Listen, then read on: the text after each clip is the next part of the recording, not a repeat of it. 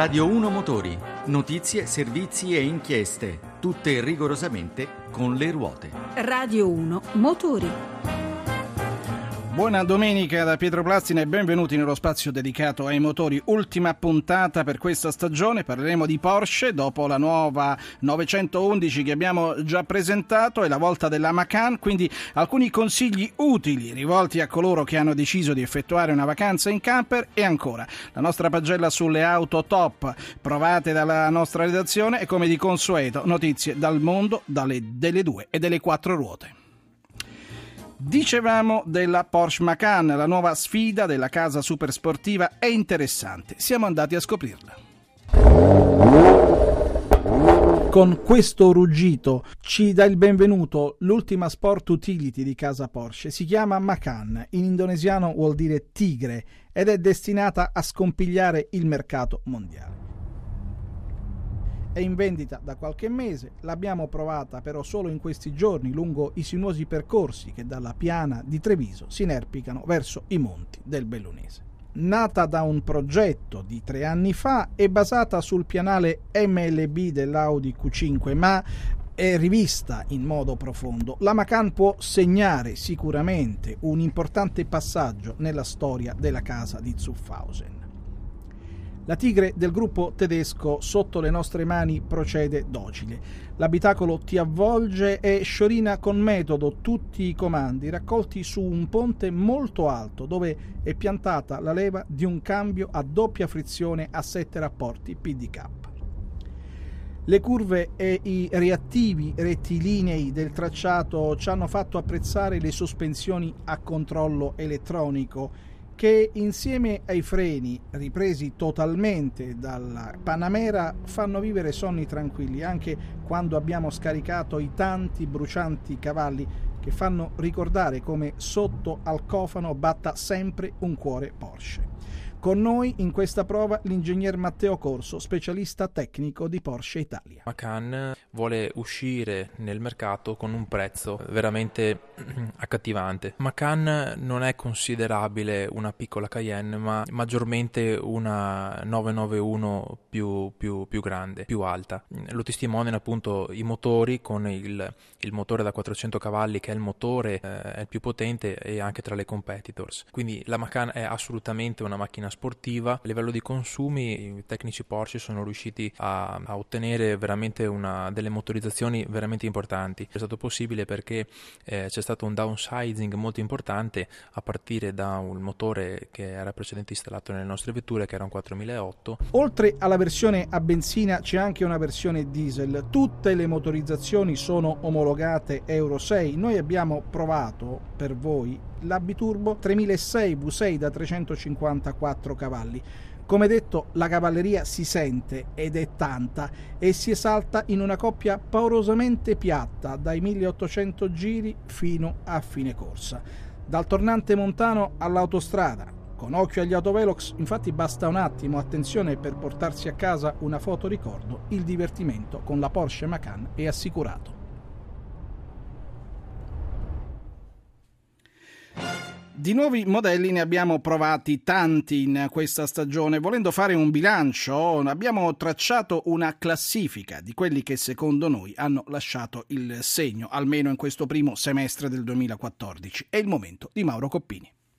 Se la novità è da sempre il miglior antidoto alla crisi, bisogna ammettere che l'industria dell'auto non ha fatto eccezione alla regola, perché è certamente anche grazie al lancio di prodotti ad alto tasso di innovazione se i primi 6 mesi dell'anno hanno fatto segnare una consistente ripresa della domanda. Molte di queste nuove auto sono passate al vaglio della redazione di Radio 1 Motori ed è così lecito domandarsi quali siano quelle che ci hanno maggiormente impressionato. Certamente la Volkswagen Golf, giunta ormai alla 7ª edizione, è una di queste. La continuità stilistica non traga in inganno. Questa volta siamo di fronte ad una vera e propria rifondazione del modello. Nuova è la piattaforma, con nuovi rapporti tra altezza, larghezza e lunghezza, che pur nel rispetto della tradizione generano un vero e proprio salto di categoria che la trasforma da media di successo in una vettura premium, in grado di confrontarsi con la stessa Audi. Interessante è la Peugeot 308, non solo perché è eletta auto dell'anno 2014,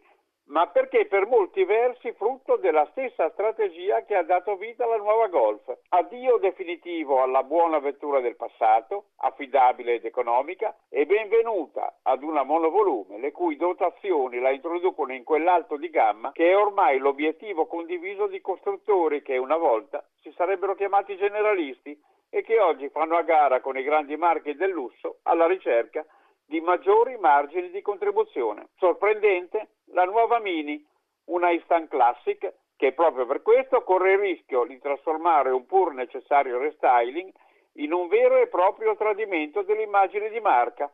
Alla BMW lo sapevano bene e così come nel caso della Golf, la rivoluzione anche dimensionale si è accompagnata ad una sostanziale ridefinizione dello stile, con il paradosso che nessun elemento è rimasto inalterato per far sì che inalterata rimanesse la size impression della vettura. Un occhio di riguardo merita la Renegade, la prima Jeep costruita al di fuori degli Stati Uniti, nello stabilimento Fiat di Melfi, rispetto a modelli analoghi come la Toyota RAV4 o la Mercedes GLA, tende a mantenere intatta anche dal punto di vista stilistico quella vocazione da fuoristrada duro e puro che le concorrenti hanno gradualmente perso per privilegiare connotazioni più sportive. E per finire, non si possono trascurare due opposti approcci ad un futuro ormai ben delineato, quello dell'auto elettrica. Da un lato l'americana Tesla, pronta a condividere gratuitamente i suoi brevetti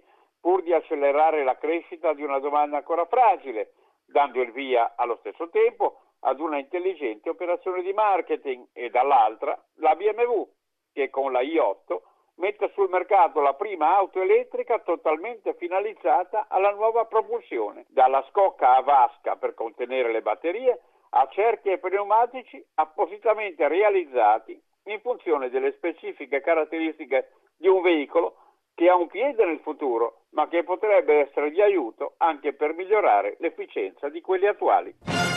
Ringraziamo Mauro Coppini. Adesso parliamo di camper, anzi per l'esattezza di autocaravan. Avete pensato di fare una vacanza girovagando senza meta e non siete mai saliti su una casa con le ruote? Abbiamo contattato per questo Pierluigi Ciolli dell'Associazione Nazionale Coordinamento Camperisti. Cerchiamo di dare qualche consiglio a chi quest'anno decide di fare una vacanza da nomade con un camper. La prima cosa da fare è quella di rivolgersi a un noleggio, un rent come viene chiamato per le camper, o della definizione esatta è autocaravan. Ecco, prendiamo una famiglia tipo marito, moglie e due figli. Bisogna orientarsi su un camper 4 posti o anche 6 posti? Niente il discorso dei posti, se sono 4, se sono 6, per il semplice fatto che la prima cosa da chiedere per iscritto al noleggiatore è quant'è la vera tara dell'autocaravan che si prende a noleggio. Faccio un esempio: se la portata massima è 35 quintali e la tara che mi viene sottoscritta nel contratto di noleggio è 29 quintali, è chiaro, io posso caricare sopra 600 kg che sono tra le persone, il carburante, l'acqua, i vestiti e tutto. A questo punto, una volta che si è scelto il camper, che cosa si deve controllare? La cosa più importante sono controllare, ripeto, che non si vada a sovrappeso, questo è essenziale, controllare i pneumatici, perché anche se il camper è vecchio, naturalmente cappotto vecchio e scarpe nuove, che bisogna controllare la pressione dei pneumatici, poi controllare il livello delle acque, cioè nel senso se il serbatoio è pieno o meno, quello del gas se è pieno. Sono tutti accorgimenti come quando si parte con l'aeroplano. La cosa importante per il viaggiare essenziale, che oggi abbiamo estremamente diffuso, più che le cartine, è un ottimo navigatore. E per quanto riguarda i punti di approvvigionamento dell'acqua oppure di scarico delle acque reflue, dove si trovano questi impianti? Sono diffusi in tutte le regioni, mentre per quanto riguarda l'estero bisogna comprare delle guide cartacee. Diciamo un camper medio, 6 posti, anche 4 posti, su che valore ci aggiriamo? Si va da penso 90 euro al giorno a oltre 150. I consumi Come sono? I consumi purtroppo variano dal tipo di piede che uno ha, diciamo variano dai 5 km litro ai 13, cioè in questa linea qui, ma non sono mai stati definiti. D'estate le moto sono spesso sottoposte a un utilizzo più intensivo, magari anche su percorsi più lunghi e impegnativi. Ecco allora qualche consiglio relativo alla manutenzione. Paolo Salerno ne ha parlato con l'esperto di sicurezza ed educazione stradale della Federazione Motociclistica Italiana, Marino Biscaro.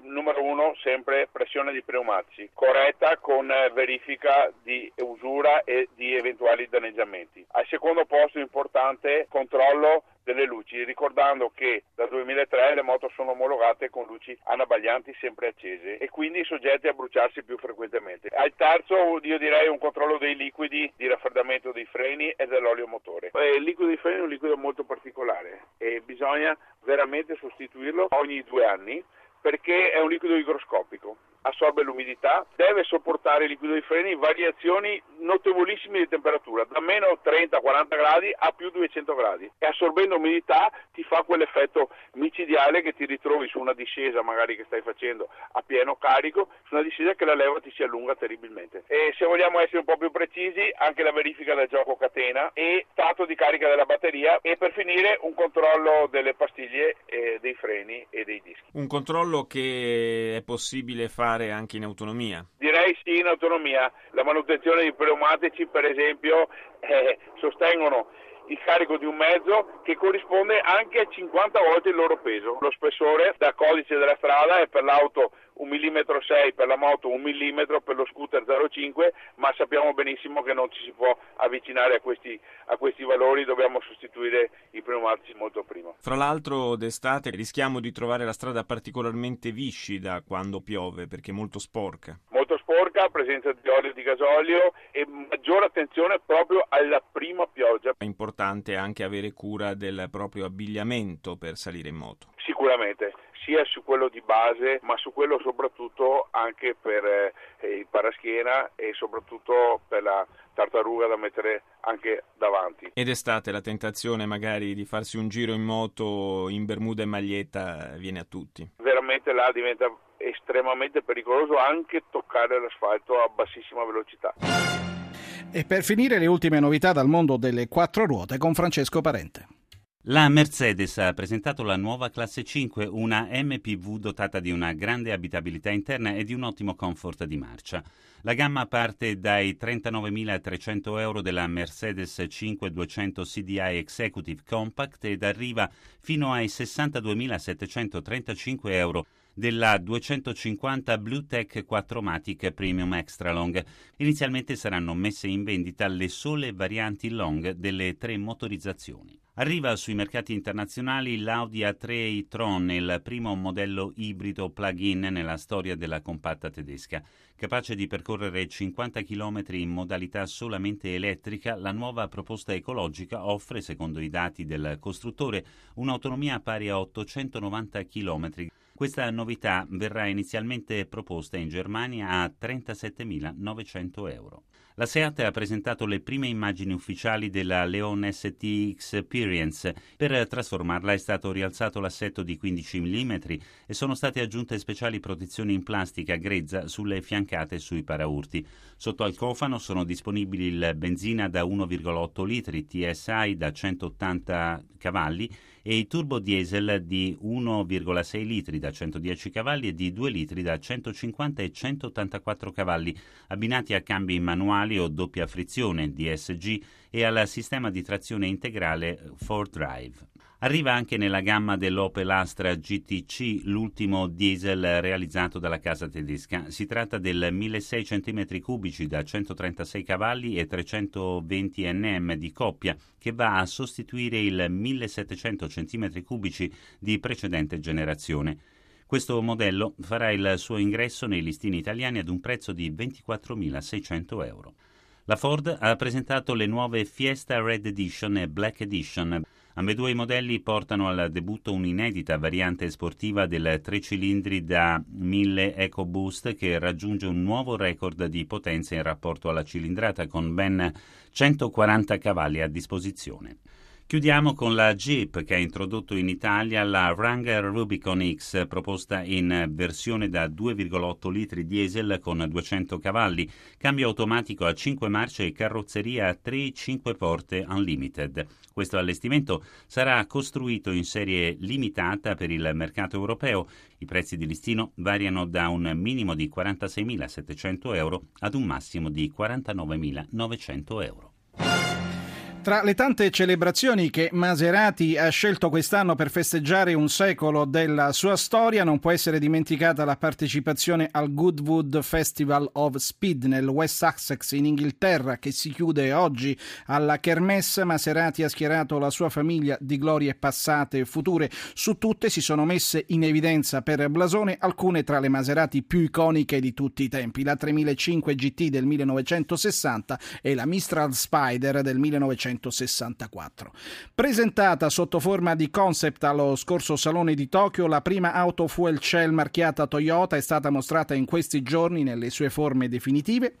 In attesa al debutto europeo nel corso dell'estate 2015, la berlina a idrogeno sarà venduta in patria, in Giappone, a circa 7 milioni di yen, circa 49.000 euro. E con questo non possiamo fare altro che salutarci. Siamo giunti alla conclusione di questa puntata e di questa stagione. Ringraziamo la regia Roberta Di Casimirro, alla parte tecnica Fabio Lelli. Da Pietro Plastina un cordiale saluto e a risentirci presto. Tra pochissimo Giornale Radio delle ore 13 e a seguire King Kong speciale Seleção.